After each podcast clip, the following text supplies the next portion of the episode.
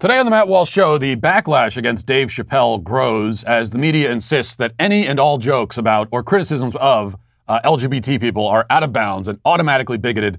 They say that LGBT people are marginalized, and that's why you can't make these jokes. But if you aren't allowed to joke about a group of people, isn't that an indication that they are the exact opposite of marginalized? Also, the high school student who shot a teacher and two classmates on Wednesday was released on bail on Thursday, less than 24 hours later. What's going on there? And the New York Times claims that 900,000 children have been hospitalized with COVID, which is not even close to true. And also, a new study confirms that women are attracted to men who can provide for them financially.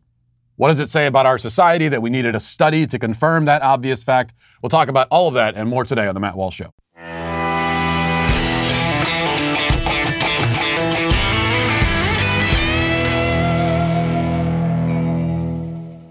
You know, everybody has been talking about abortion lately uh, with what's been happening in the news and down in Texas. And uh, it's good that this conversation is happening. It's great what, what's the law down in Texas. But the problem is, for a lot of us, uh, we just don't know exactly what to say, how to engage with these arguments. Uh, and that's why, if you're struggling on, on what to say or how to say it when abortion is a topic of conversation, you need to check out a recent new book, What to Say When, the complete new guide to discussing abortion. It's already been a number one Amazon new release and a number two Amazon bestseller, and it's on second printing already. So it tells you how popular this book has been, and for good reason, because it's a very easy book to use. It tells you what to say, what not to say, and it's proven arguments that have uh, that have worked with everyone. I mean, 40 Days for Life, they have even been able to connect with and convert uh, abortion workers, people at Planned Parenthood. 221 abortion workers have seen the light, thanks in large part to a lot of these same arguments here. So go to the experts, go to the people that um, know exactly what to say. It's called What to Say When, the complete new guide to discussing abortion, how to change minds and convert hearts in a brave new world. Go to Amazon or get it directly from 40 Days for Life at 40daysforlife.com. To begin with, I must request, well, not request, but instruct, demand that you uh, sign up for my newsletter if you haven't already. Go to mattwalshreport.com. It's free, so you are without excuse. Don't make me ask again. I am warning you. Now, on to the topic at hand. The, uh, the fallout continues from Dave Chappelle's Netflix comedy special, where he uh, dared to crack one or two jokes at the expense of the LGBT alphabet squad. Most recently, the showrunner for Netflix's anti white series called Dear White People says that he, who identifies now as a she, will be boycotting the network. By the way, this showrunner, who now goes by Jaclyn Moore, is white. So this is a white man who identifies as a woman and makes an anti-white show about black people, boycotting a black man for telling jokes about trans people. It's a, it is a tangled web of intersectionality there. Here's what Variety reports. They say, uh, quote, Jaclyn Moore has always considered Dave, Dave Chappelle one of her comic heroes. Quote, his shadow is huge, says Moore, who was a writer and showrunner on Netflix's Dear White People.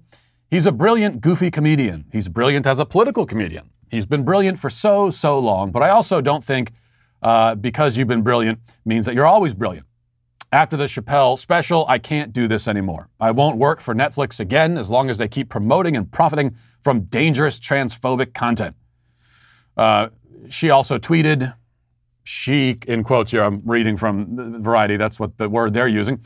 I love so many of the people I've worked with at Netflix, brilliant people and executives who have been collaborative and fought for important art but I've been thrown against walls because I'm not a real woman. I've had beer bottles thrown at me. So, Netflix, I'm done. We should note that Moore, apparently, according to Variety, transitioned into a woman during the pandemic. So, you know, in the last several months. And already he's incensed at the suggestion that he's not a real woman. There have been many other reactions along these lines. GLAAD, for example, uh, released a statement saying, uh, Dave Chappelle's brand has been synonymous with ridiculing trans people and other marginalized communities. Negative reviews and viewers loudly condemning his latest special is a message to the industry that audience, audiences don't support platforming anti LGBTQ diatribes. We agree. And an LGBT group called the National Black Justice Coalition weighed in, saying, with 2021 on track to be the deadliest year on record for transgender people in the U.S., the majority of whom are black transgender people, Netflix should know better. Perpetuating transphobia perpetuates violence. Netflix should immediately pull the closer from its platform and directly apologize to the transgender community. Of course, the claim that there's some kind of epidemic of anti trans murders, much less that these murders are propelled by comedy specials, is uh, pure fiction. The vast majority of trans murders are drug or prostitution related, or they're due to domestic violence. Um, but the LGBT lobby, you know, reflexively lies about everything. So this is to be expected. The media has likewise been breathless in its condemnations. Here's the headline from NPR says for Dave Chappelle, punchlines are dares, but his new special, The Closer, goes too far. And from the Hill, Chappelle called out for hostile transphobia and homophobia in Netflix special. And The Guardian says Dave Chappelle, Ricky Gervais, and comedy's ironic bigotry problem. And The Daily Beast, Dave Chappelle's pointless transphobia and homophobia. And so on. Now, before we continue, probably makes sense to actually listen to the segments of the special that have provoked all of this ire. Uh, there are primarily two that seem to have, to, to have, caused all this trouble. The first we played a few days ago. We'll play it again just to remind you. Here is uh, Chappelle pointing out that when it comes to deciding what to be offended by, we seem to have our priorities a bit out of whack in our culture. Let's listen. A lot of the LBGTQ community doesn't know DaBaby's history. He's a wild guy. He once shot a and killed him in Walmart. Oh, this is true. Google it. DaBaby shot and killed a in Walmart in North Carolina. Nothing bad happened to his career.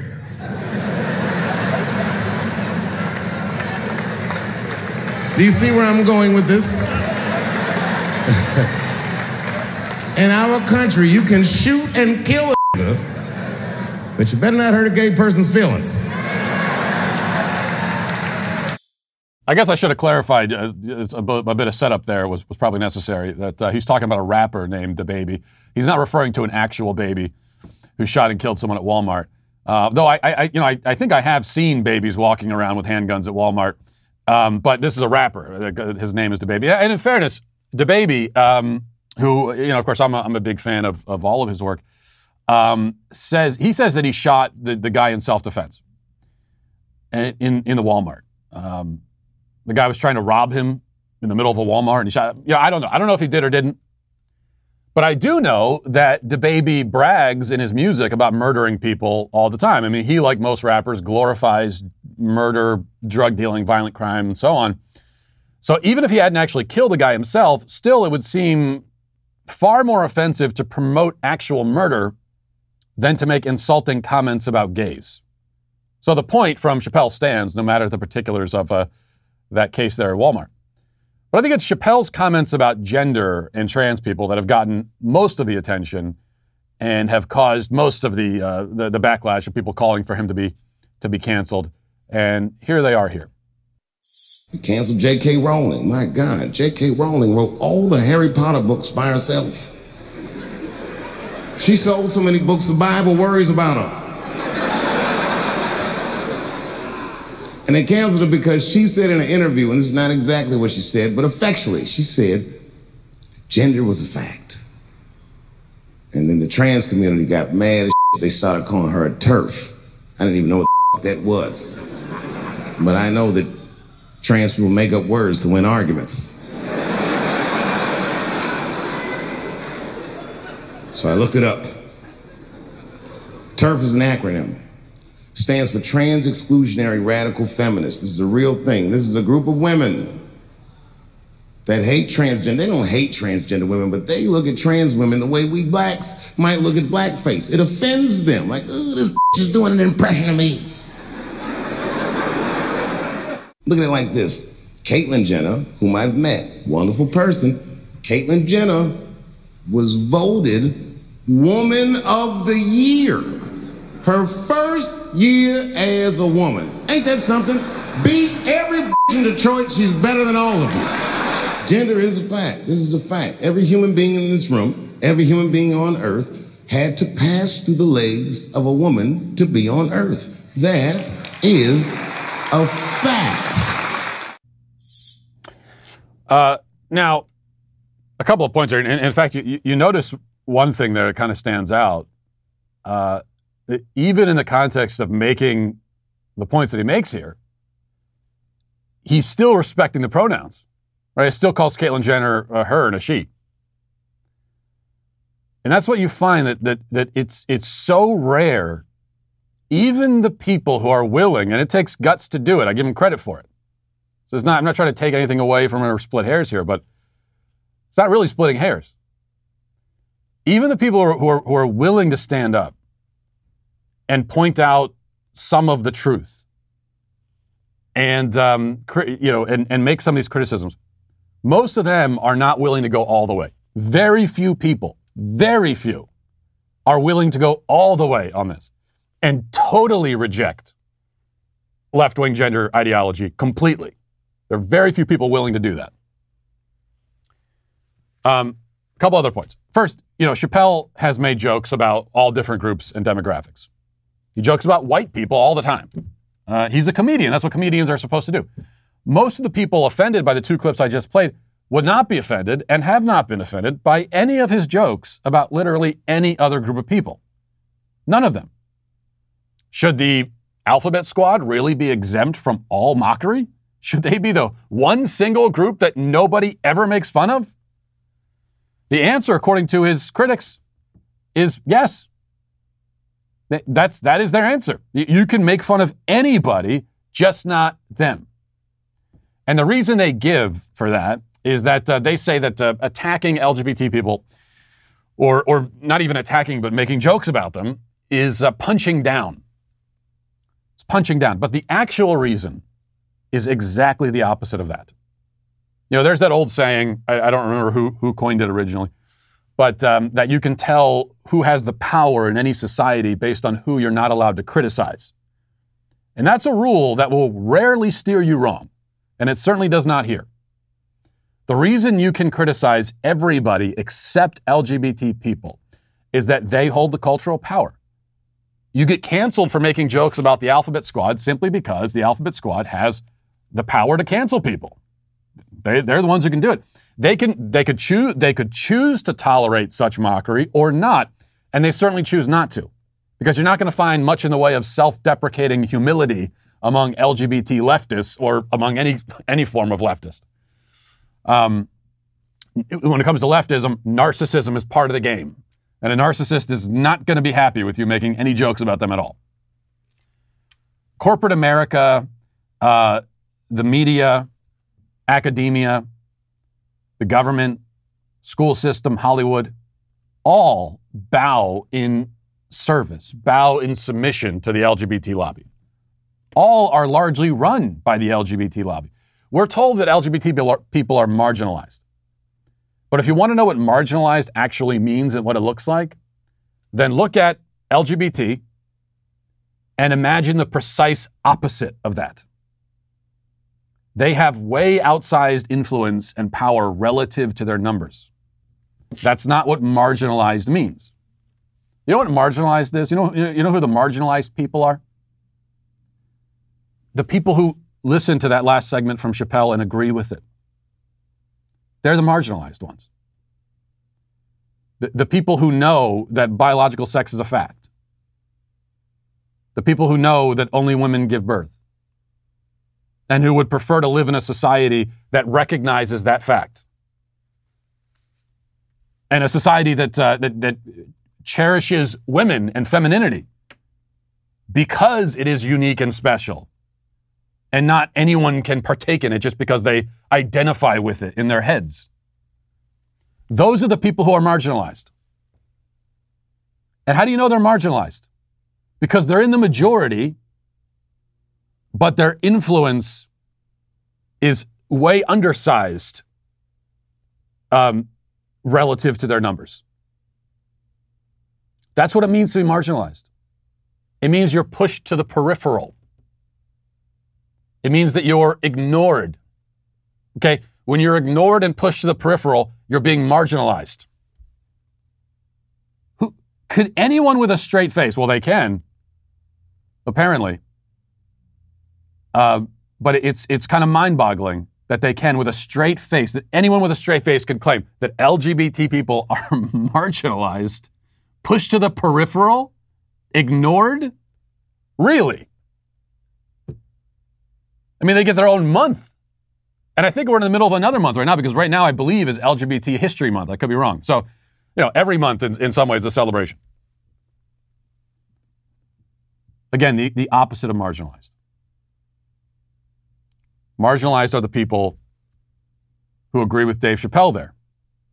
They're being marginalized. And that's exactly why, even though what Chappelle is saying, especially at the very end, that everybody who's on earth today or has ever been born had to pass through a woman in order to be born. Like I said yesterday, if someone had told you back in 2000, like 20 years ago, you know, if you could have looked into the future, if you could have been flipping through the channels and stumbled on a, a, a, channel that was uh, broadcasting from 20 years in the future, and you saw that segment, and someone told you that that would be considered controversial 20 years from now, you would be filled with with you wouldn't believe it, and you and if you did, you'd be filled with dread and terror. And like, are you? So we we you're, you're saying society completely loses its mind? Well, yeah, in the future. The reason why it becomes kind of a big deal is because the vast majority of people recognize that this is true. That biological sex is a fact. He uses the word gender there. Really, what he means is biological sex. Gender is a, you know, gender as it relates to people is, is an invention. Um, biological sex is a fact. Only women give birth. Like this, this is something that everyone recognizes. Most people, the vast majority. And the reason why,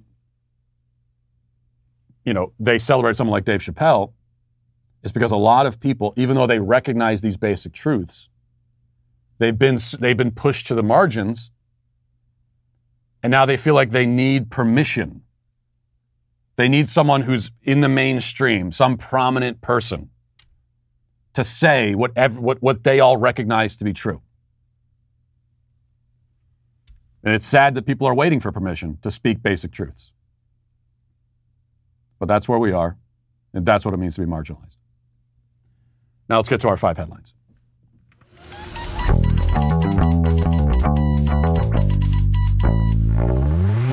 Maybe you've had this experience before of uh, you, you, know you got a call or a text or an email from someone posing as an IRS agent or a police officer or the power company demanding payment by a gift card.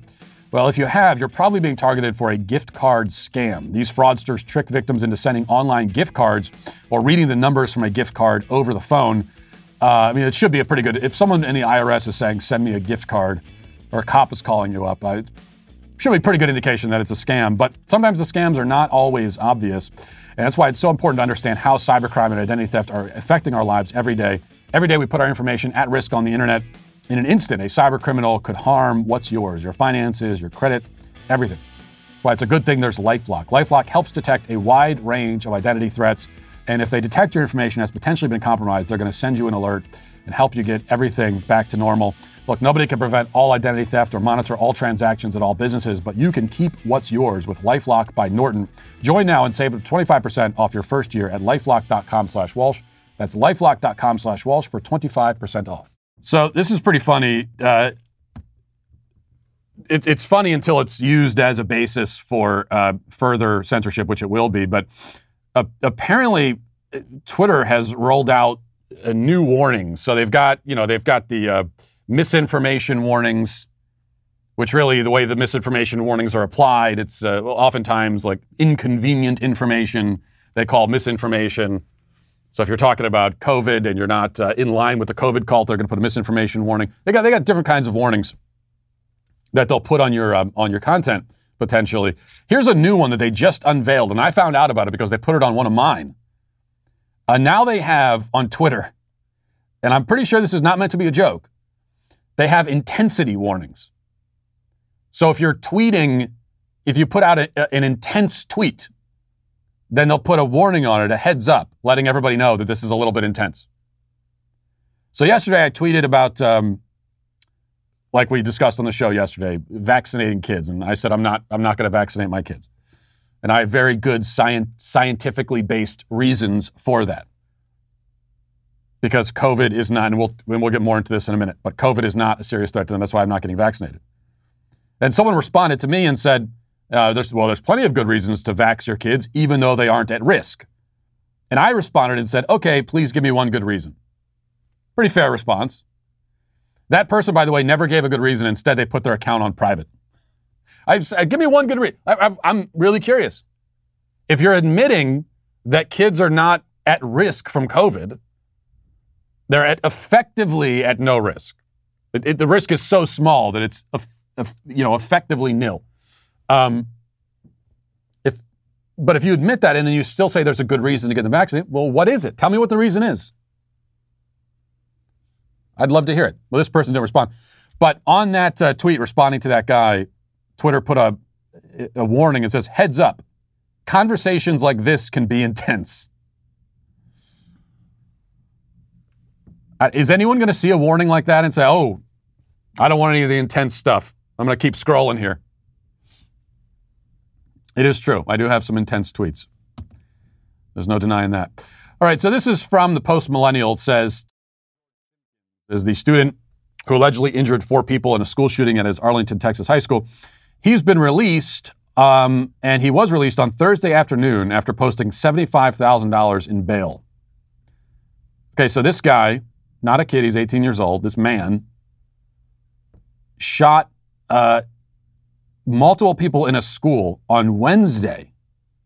And on Thursday, 24 hours later, he's walking out of there on only $75,000 bail. Uh, Simpkins will be confined to his home pending his trial under the conditions of the bail agreement. He'll also be closely monitored by GPS and will have to undergo regular testing for alcohol and other drugs.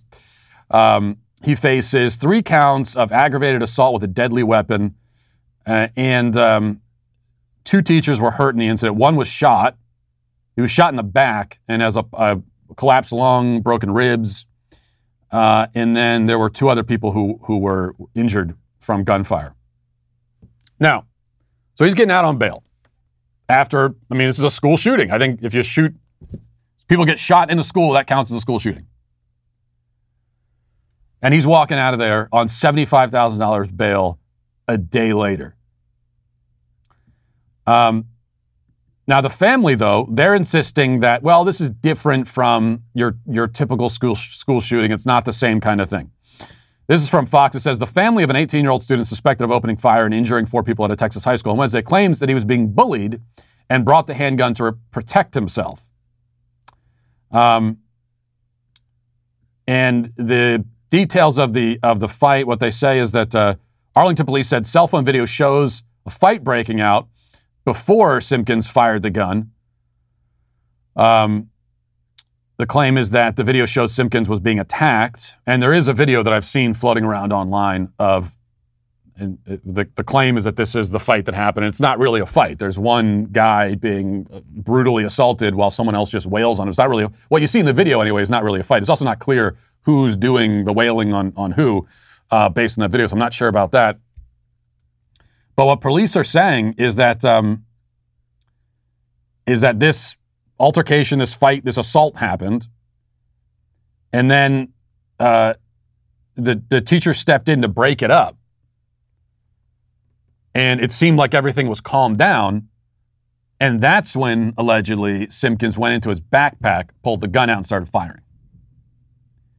And if that's what happened, then number one, that's not self defense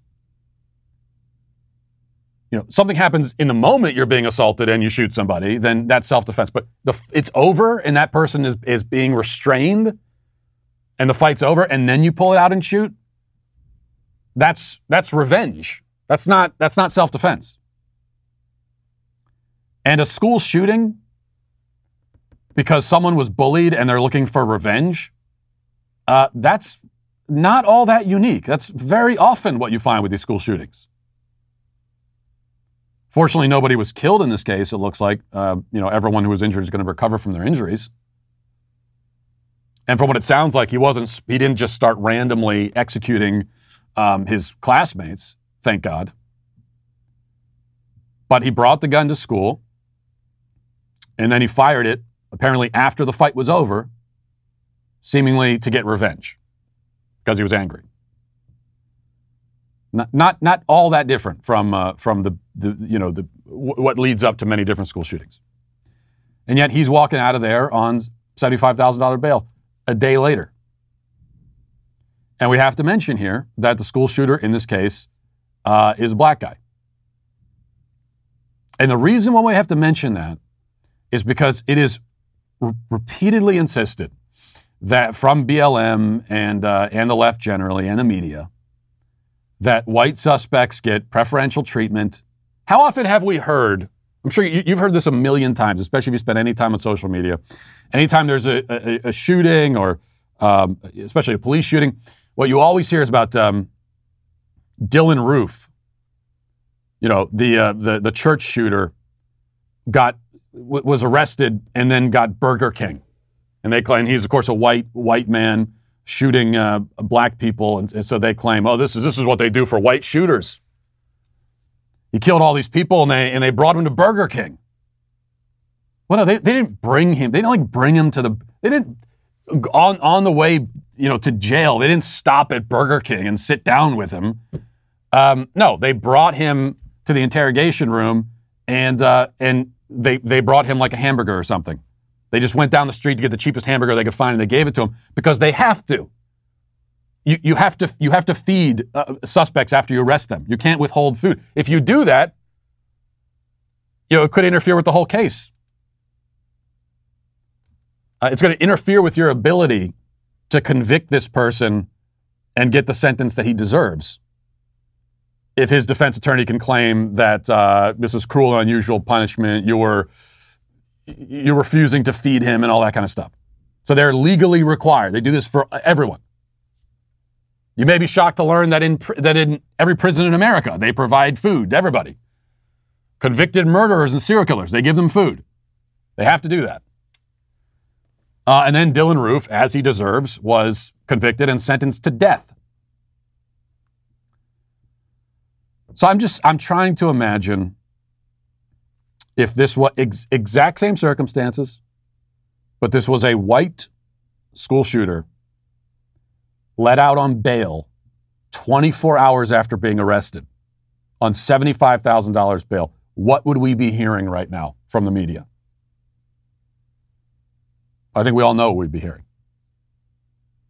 And it is kind of interesting because we have this case along with, in the exact same week as we discussed yesterday, uh, a gang shooting in Chicago where gang members are shooting at each other in the middle of the day. Someone is killed, and uh, and and the, the DA decides to press no charges at all. They all just walk out scot free. And yet there's some sort of pro-white systemic bias in the in the court system. Well, this is certainly not what you would expect to see, is it? Based on the theory of pro-white systemic bias in the court system. All right, Biden, uh, President Biden gave a speech about the importance of vaccine mandates yesterday. And at one point, he launched into a story, and uh, I don't know, I, I just couldn't tell what he was trying to get across here. So maybe you can tell me. Jerry, every company uh, needs people like you, every single one. Someone who knows uh, what my dad taught me, and a lot of people who know me well, including the, uh, the governor's sister, who I worked closely with for eight years. My dad used to have an expression He used to say, everyone's entitled to be treated with dignity. And Joey, a job's a hell of a lot more than about a paycheck. It's about your dignity. It's about your place in the community. It's about being able to look your kid in the eye and say, honey, everything's going to be okay. That's the God's truth. He said every t- ever since he lost, things went south in Scranton, Pennsylvania when I was a kid and coal shut down. My dad was not a coal miner. I had a great grandfather was a coal miner engineer, but you know, he, he was a salesperson. Everything, we moved down to Wilmington, Delaware, little town called Claymontville, a little steel town there's no steel anymore, but right on the border of Pennsylvania. And uh, it was always about the dignity of work. And what you've been doing here about this pandemic is about protecting the dignity, the dignity of your fellow Americans. You know, uh, you stayed in an operations mode, lining up protective equipment for the rest of the country. Uh, what? I'm not exactly sure what he was trying to say there as he as he took us along this windy windy path of whatever that story was supposed to be. I did pick up on the part about the dignity of work and you know everybody should have a job and there's dignity in that. And he tells that story, if we can call it a story, uh, that, that, that, that mishmash of, of sentences all jumbled together he tells that while selling this idea of uh, vaccine mandates at on the job. So everyone, you know, has a right to a job, and there's uh, you know, the, the dignity of work. Meanwhile, if you don't inject this substance into your body, whether you need it or not, maybe you have natural immunity, but even if you, whether you need it or not, if you don't, if you don't inject this substance into your body, we're going to take that job away from you. That's a policy, a mandate you come up with because you respect the dignity of work. Where's the dignity in that?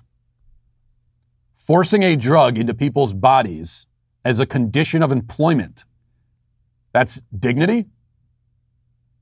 It's not just dignity, he says, it's also economic stimulus.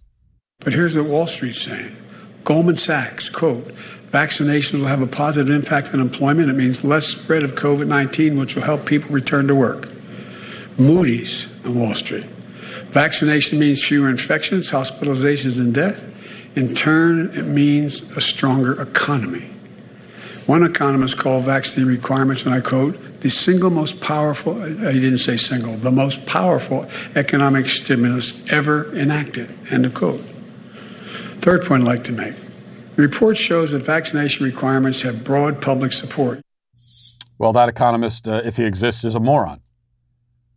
So firing people from their jobs is economic stimulus.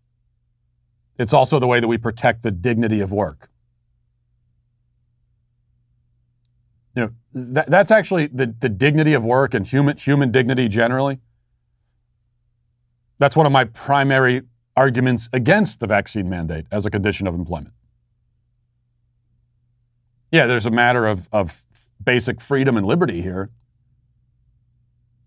But to me, even more importantly, it's dignity. You're not treating human beings with dignity. When you tell someone, we're going to take away your ability to feed your family unless you comply with us and put this substance into your body. Again, whether you need it or not. Speaking of people who don't need it, this is from uh, The Blaze and about uh, the New York Times doing a little bit of fear mongering and then having to issue one of their um, standard traditional retractions. It says the New York Times issued a lengthy correction after numerous mistakes in an article about coronavirus vaccinations for children, including the egregious exaggeration of coronavirus hospitalizations among U.S. children uh, the article by Apoorva Mandavilli documented how the U.S. is forging ahead on full vaccination for children while other countries are experimenting with just one shot after weighing the risks. Um, but in documenting the extent of the coronavirus pandemic among children in the U.S., Mandavilli missed the mark by a wide margin. The Times issued a correction noting several issues with the article. This is their correction, part of it anyway. It says the article uh, misstated the number of COVID hospitalizations in U.S. children. It is more than 63,000 from August 2020 to October 2021, not 900,000 since the beginning of the pandemic. And then they also were wrong about uh, vaccination policies in Sweden and Denmark. They were wrong. I mean, they, they, they got five or six details wrong in this article, which means you shouldn't be issuing a, re- a correction. This should be just be a full retraction because the, the basis for this article, article is wrong. Everything is wrong. You should be retracting it. But instead, they they just issue the, the correction. You're never going to convince me that this isn't intentional. I mean, there's there's no way you could be. How, where did 900,000 900,000 hospitalizations of of children from COVID, and the real number is 63,000? It's not even as though they added an additional zero by accident, like a typo. Where did you get that number? It it one second on Google will tell you the truth there. And I'm supposed to believe that's an accident? It's not. They get the falsehood out there, it implants in people's minds, and then they know the correction is never as widely seen as the original claim. They know that. So there's lots of people now who have that 900,000 figure in their head when the real number is a fraction of that. And this article is all supposed to be, you know, it, it, it does, it admits that in most other countries around the world, you know, they are not nearly as eager to start putting kids on full vaccination schedules. They're also not masking kids to, the same, to nearly the same extent that we are. Okay, we, we are one of the only countries in the world that has decided to act as though children are just as susceptible to the virus as everybody else. Most other countries are not doing that. We are among the only ones to do it. Even countries that, broadly speaking, their lockdowns and their COVID policies have been stricter than ours, still, most of them recognize that children just are not susceptible to this. You could put it this way there is no pandemic for kids. Okay, for kids, as far as our kids are concerned, there is no pandemic. That's how small the risk is to them. In fact, if you look at it, uh, you look at all the deaths, all the ch- deaths among children over the last year, you know, year or two years. What you'll find is that less than 1%, less than 1% of all child deaths during that period are attributed to COVID. Less than 1%. Less than 0.0006%, 0.0006% of the child population as a whole in this country has died of COVID over the last two years.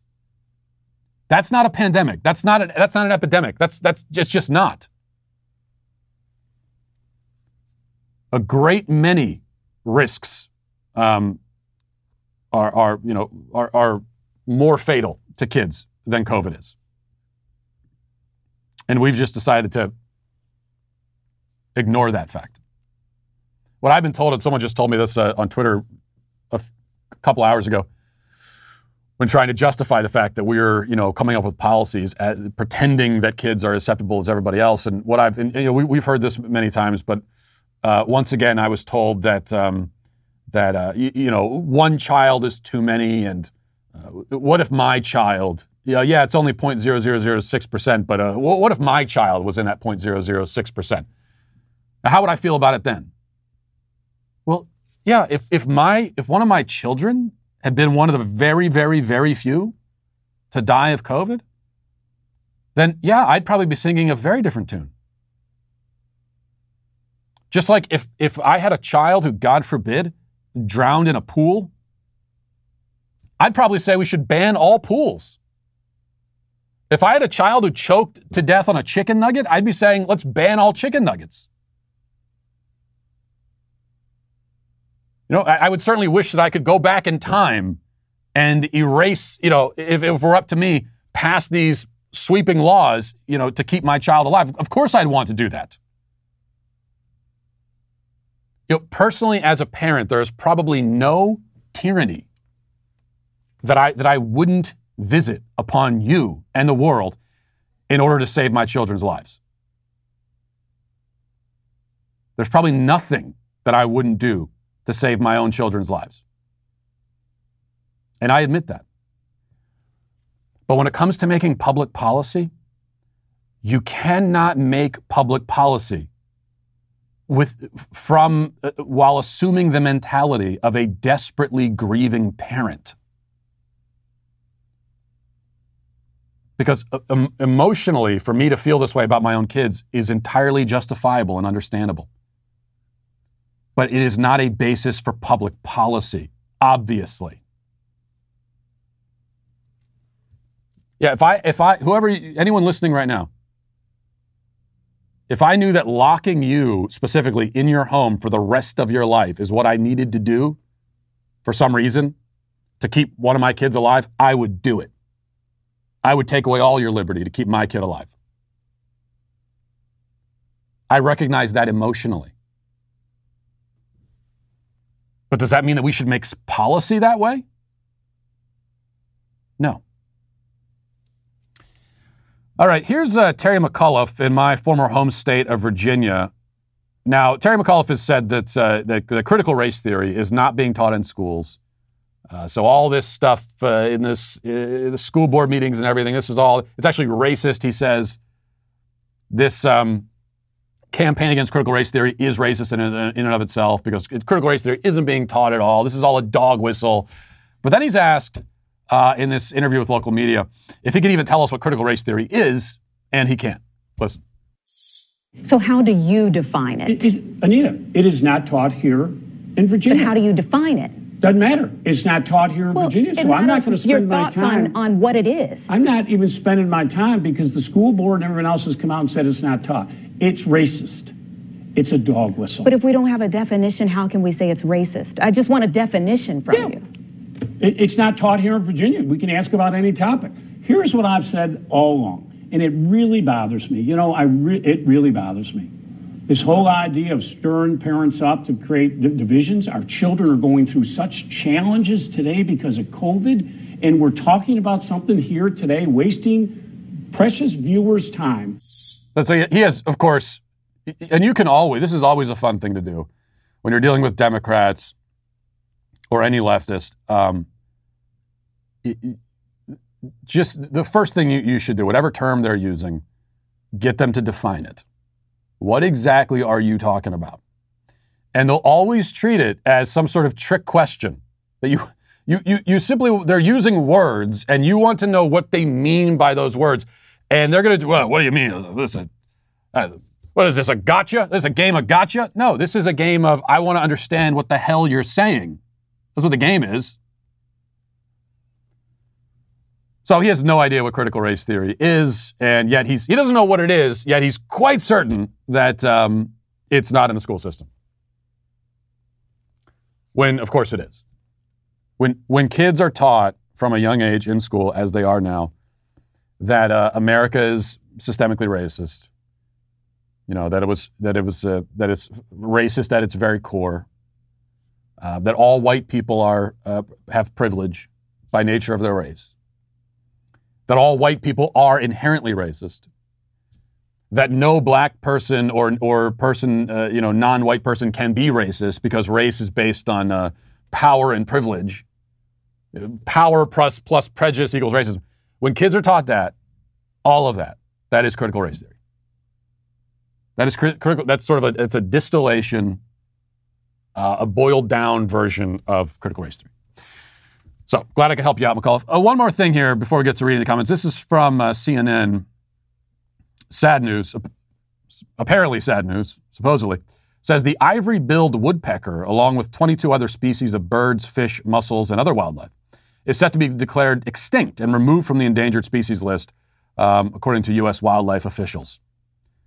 It says the U.S. Uh, Fish and Wildlife Service said for the species proposed for delisting today, the protections of the Endangered Species Act came too late with most uh, either extinct, functionally extinct, or in steep decline at the time of listing. Also slated for delisting are the Bachman's warbler, two species of freshwater fishes, eight species of southeastern freshwater mussels, and 11 species from Hawaii and Pacific Island. Uh, sorry, I'm scrolling through this thing eagerly, trying to see if they list pandas on this, and they don't. No, the pandas are still lingering along. Well, yeah, I don't know what we're going to do without the uh, the Bachman's warbler. That's a great, isn't that? That's a great tragedy. The Bachman's warbler isn't going to be joining us on Earth anymore. I, I'm sorry. I, who cares? Who cares? I, why does it? Who cares that these species are going extinct? What do we need them for? This, this, this one version of a woodpecker isn't going to be around anymore. Oh, okay. Well, there's other woodpeckers around that can fill their place. I'm sure. They can they can pick up the woodpecker baton. They can't really pick it up because you know, but metaphorically speaking. I just don't understand. And, and if we're told that, that climate change is gonna is gonna kill us all, then why are we trying to keep other species around that are em- emitting, you know, with, with their carbon emissions? It adds up. So should we should we be celebrating this, kind of thinning the herd a little bit? I don't know, but, but for climate change and environmentalists, they want to thin the herd among people, not among the Bachman's warbler or the uh, or the ivory-headed woodpecker. That's what they want to do. So when, they hear for these, this is how twisted these people. I know when I say, "Oh, I don't care if these species are going extinct," it, it, you know, people hear that and they're horrified by it. It sounds like I'm some sort of sociopath, and maybe I am. But consider the fact that for a lot of other people, if when they hear about human populations declining, they're happy about that. They're more upset about the decline of the Bachman's warbler than they are about people uh, declining in population numbers. So if you could do that with, if you could say, as, as so many people do, about their own species, Ah, what do we need so many of us for? You could say that about your own species. I can't say it about a about a, a species of mussel or some kind of clam or whatever, you know, horned owl in the forest. I'm sorry, I just don't I don't I don't care. Uh, it's fine. They can go extinct. Here, listen. Millions of animal species uh, went extinct before human civilization ever existed. Okay, we've had human civilization for, I don't know, 10,000 years, let's say. Millions, billions of, of animal species went extinct before that ever happened. Before we were even building, you know, before, before pyramids were, had even been built, millions of animal species went extinct. Was that some kind of great tragedy? Now, now it's like species extinction is part of the cycle of life. And now every single species that goes extinct, it's our fault? If we weren't around, many of these species would still be going extinct. And yet, some kind of it's now that we're here, it's a tragedy, and we got to keep them. We we, gotta, we have to hold all of these, do do our best to hold all of these different warblers and woodpeckers into existence. Hold them in the palm of our hand. Oh no, we can't lose any of them. Why? All right. I'm getting probably more passionate about this than I need to. Uh, I just, I have a thing. You know, I don't like pandas and I don't like the Bachman's warbler either. Good riddance. Let's get uh, now to reading the comments. Who's rocking polka dot and flannel shirts without shame? Do you know their name? They're the Sweet Baby Gang. Crystal says, Matt, isn't the fact that the dog was wary towards an unfamiliar man a good thing since you wanted it as protection for your family? That was your only reasoning for wanting a dog at all, right?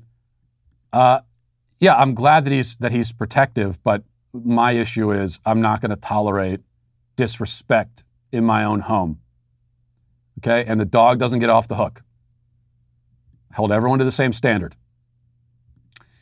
Uh, Let's see. Lou says, is Walsh going to rent places throughout the U.S. so he can attend local school board meetings? Walsh could critis- would criticize some Hollywood celebrity if they crashed a local school board meeting where they don't live, but it's fine if he does it. Local people are perfectly capable of speaking for themselves. They don't need Walsh riding in as their spokesman. But of course, Walsh knows that this is good publicity for himself and his bottom line. Now Walsh is hawking some quack treatment for puffy eyes. He's a real man of principle. Listen, Lou, you can slander me all you want, but I will not have you saying these things about Genucel by Chamonix, which can solve under eye, uh, under eye puffiness in a matter of days. How dare you, sir? Uh, David says, uh, Matt, what is your favorite Bible translation? Did I answer? Did I already answer this one? I'm having I'm having a deja vu. Well, anyway, favorite Bible translation. Uh, I'm not. I'm not uh, especially loyal to one particular translation or another. Uh, and if you don't, if, if if you don't know Hebrew or Greek, um, which are the the language the languages that the the Old and New Testament respectively were written in, if you don't know those languages, like if you know those languages, and you can read the scriptures in their original languages, then do that. I mean, that's the best thing you could do. But if you don't, then unfortunately you are relegated to, and this is the case for any kind of translate, even if it's not the Bible. I mean, you could be reading Russian literature or something. Um, if, if you don't know the original languages, you're, you're left with somewhat of a pale imitation of, of, of, the, of what there really is. And there's always this kind of balance that translators have to strike between uh, do, I, do we literally translate the words or do we try to capture the overall meaning? Because that's not always the same thing. That's the way language works. And so, with any translation, again, Bible or any kind of book, there are going to be some translations that are more literal, some that are more focused on meaning, and then some that are just terrible. And um, so, with, with you know, so I, I kind of, it depends on what book of the Bible I'm reading. You know, that might determine which translation I prefer. The flowery language of the KJV, King James Version, is um, certainly does not really capture the act, especially for the Gospels and the New Testament. I mean, the Gospels, the, the, the epistles, this was, these were written in plain language for ordinary people. They weren't written in the, you know, in the equivalent of Shakespearean eloquent prose, right? Um, so I don't really like that for for the New Testament. But I'll, I'll, you know, for Old Testament, I kind of think it works. So that's my answer, which isn't really an answer at all. I'm equivocating. And uh, finally, Robert says, Matt, I believe duels were more of a daybreak kind of thing. High noon seems like a sheriff slash outlaw deal. At any rate, this culture is screwed. Uh, yeah, well, daybreak is way too early for a duel. I need a little bit of time. I need to have some coffee if I'm going to participate in a duel. And the thing is, I'm actually not. I've, I think I've advocated before for legalizing dueling. I think there's there's an argument you could be that could be made for that. Um, but if you're going to do it, then you, then you have to really do it. And it, what they've done in Chicago is they've kind of just done it in effect. They've in effect decriminalized dueling. And if you're also going to have a duel, there, there have to be rules that you respect. Right? You've got it's not going to be five five on five just spraying bullets all over the place.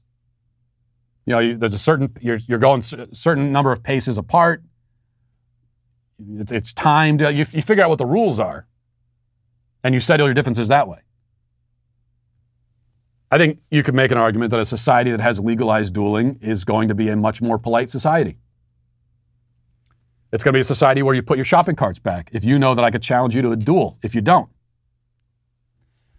Um, but what they've done in Chicago is it's, it's not really legalized dueling, it's just legalized utter total chaos where gangs can shoot each other willy nilly in the street, hitting innocent bystanders in the process potentially, and uh, they're not going to be charged with any crime. This coming Tuesday, October 12th, we're taking backstage to an entirely new level. Instead of the usual Daily Wire studio, we'll be live streaming our conversation on stage at the famous Ryman Auditorium right here in Nashville, doing what we do best, making sense. This will be an event and a live stream unlike any we've done before, and we're thrilled to be able to share it with all of you. Plus, we'll be making some extremely exciting announcements, um, which you will not want to miss, so be sure to tune in. Join myself, Ben Shapiro, Candace Owens, Jeremy Boring, Michael Knowles, Andrew Klavan, and our live audience for a backstage like never before. Tuesday's live stream will begin at 8:30 p.m. Eastern, 7:30 p.m. Central. So head to dailywire.com or Daily Wire YouTube to catch the show. And also, this is a reminder to everyone listening that as the Daily Wire continues to grow, we're seeking talented candidates for open positions across several departments within the company. Our current list of open positions on the team here at Daily Wire includes, but is not limited to, video editor, writer and reporter, publicity manager, sales representative, social media content creator, uh, podcast marketing manager, conversion rate optimization specialist, and 2 p.m. podcast host. Well, that's not a good sign. If you think you've got what it takes to join one of the fastest growing conservative media companies in America, we want to hear from you. For, for a full list of job openings and open positions and position details and to apply, please visit dailywire.com slash careers. Now let's get to our daily cancellation.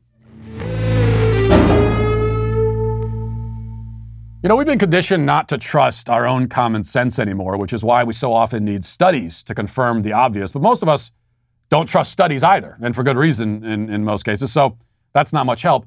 But there, here's, here's one study that I think we can take to the bank, so to speak. There's a pun there, which will make more sense as we proceed. Reading now from an article on the Institute for Family Studies website written by Rosemary L. Hopcroft, which sounds like a character in an Agatha Christie novel, and I don't mean that as, a, as an insult. Um, she writes, quote, in 21st century America, over half of all married couples are dual earner families, and men are no longer expected to be the sole source of financial support for their families. It seems, therefore, that possession of means would no longer matter as much for men's marriage prospects, while at the same time it may matter more for women's marriage prospects. Yet my new research, published in the journal Evolution and Human Behavior, shows that possession of means still matters when it comes to marriage and family formation for men, but not for women. In other words, men are going to have an easier time getting married if they have money, but for women, it doesn't matter much one way or another. Continuing, it says, for men, as income increases, the probability of marriage also increases, such that men in the highest income category are about 57 percentage points more likely to marry than men in the lowest income category. The same is not true for women. High income men are more likely than low income men to marry, while income is unrelated to marriage for women. Given that marriage involves choice on both the man and the woman's part, these results suggest that women are more likely to choose to marry men with good financial prospects, while a woman's financial prospects are less important to men when choosing a marriage partner. Now, every broke single guy listening to this right now is certainly well aware of this dynamic, all too familiar with it. But again, these days we need this kind of research to tell us what we already know, though many of us have chosen to pretend we don't know it. A little more from the article says not only are high income men more likely to marry, they're more likely to stay married too. Figure two, talking about the chart, shows the probability of divorce for those who have been married at least once and reveals that for men, the probability of divorce declines as income rises, such that men in the highest income category are about 37 percentage points less likely to divorce than men in the lowest income category. For women, the probability of divorce increases as income rises, perhaps mostly due to reverse causality and the fact that divorce, uh, divorced women are more likely to have to support themselves financially. For men, the results suggest that women are more likely to divorce low income men um, than high income men. Now, the cynical interpretation of all of this is that women are materialistic and superficial. And some women are, just like some men are, but that doesn't explain these trends. Generally speaking, as the study demonstrates and thousands of years of human experience confirms, women are looking for stability. They're looking for a provider. They value ambition. They value work ethic in a man. And that's anything but superficial to value those things. On the other hand, men simply, for the most part, don't care about a woman's career ambitions. They don't want a lazy bump on a log either, but they value and are attracted to a different sort of energy and ambition in women. I've said before that my wife is extremely talented, has many skills, more skills than I have, and is quite ambitious, but she doesn't have a professional career. She, she parents ambitiously. She mothers ambitiously. She um, pours her energy into her family. She has many creative talents and always finds different outlets for them. Sometimes she'll find outlets that earn money, sometimes not. But the money doesn't really matter to me.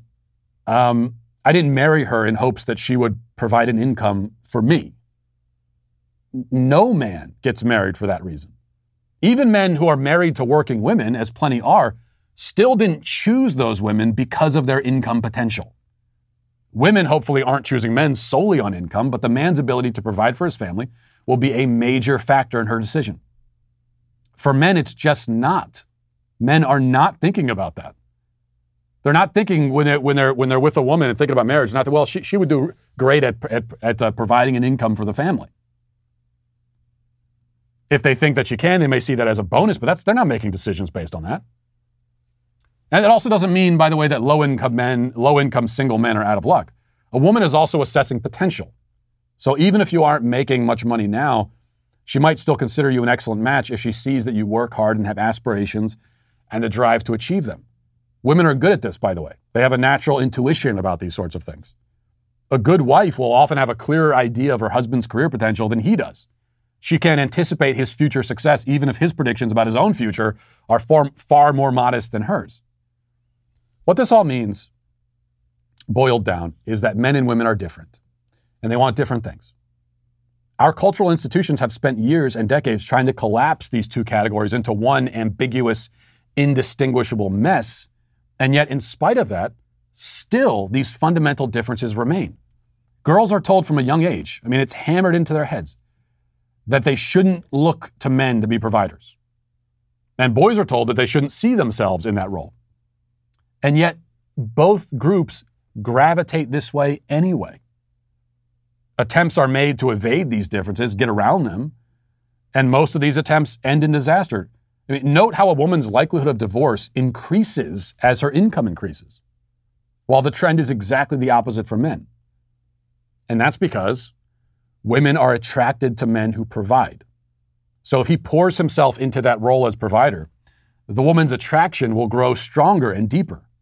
Of course, some men can go too far. They prioritize their careers over their families. And many divorces have happened as a result of that. But as long as he's putting his family first and valuing his job in large part because he values his family and takes his provider role seriously, then it should only strengthen his marriage.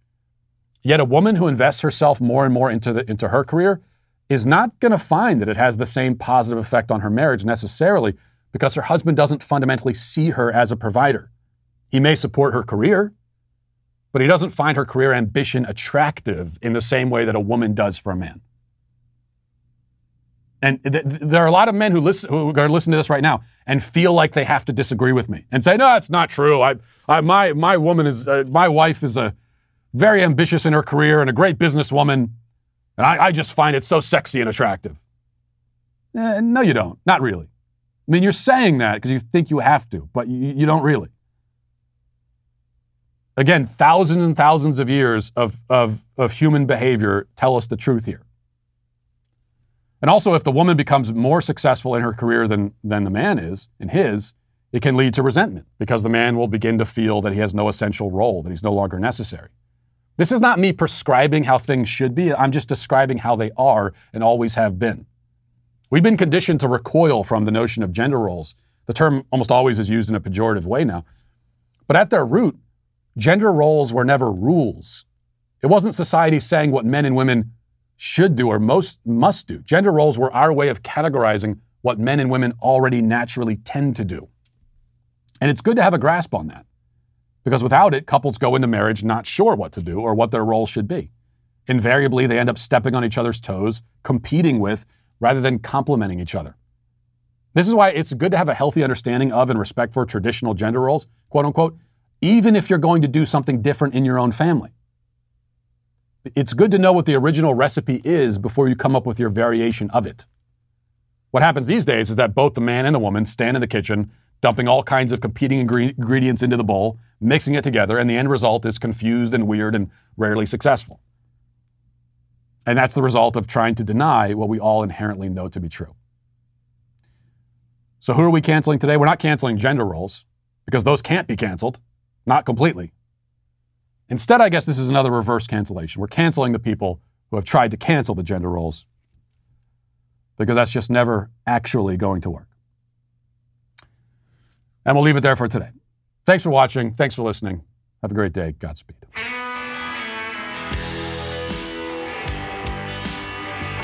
Well, if you enjoyed this episode, don't forget to subscribe. And if you want to help spread the word, please give us a five star review. Also, tell your friends to subscribe as well. We're available on Apple Podcasts, Spotify, wherever you listen to podcasts. We're there. Also, be sure to check out the other Daily Wire podcasts, including The Ben Shapiro Show, Michael Knowles Show, The Andrew Klavan Show. Thanks for listening.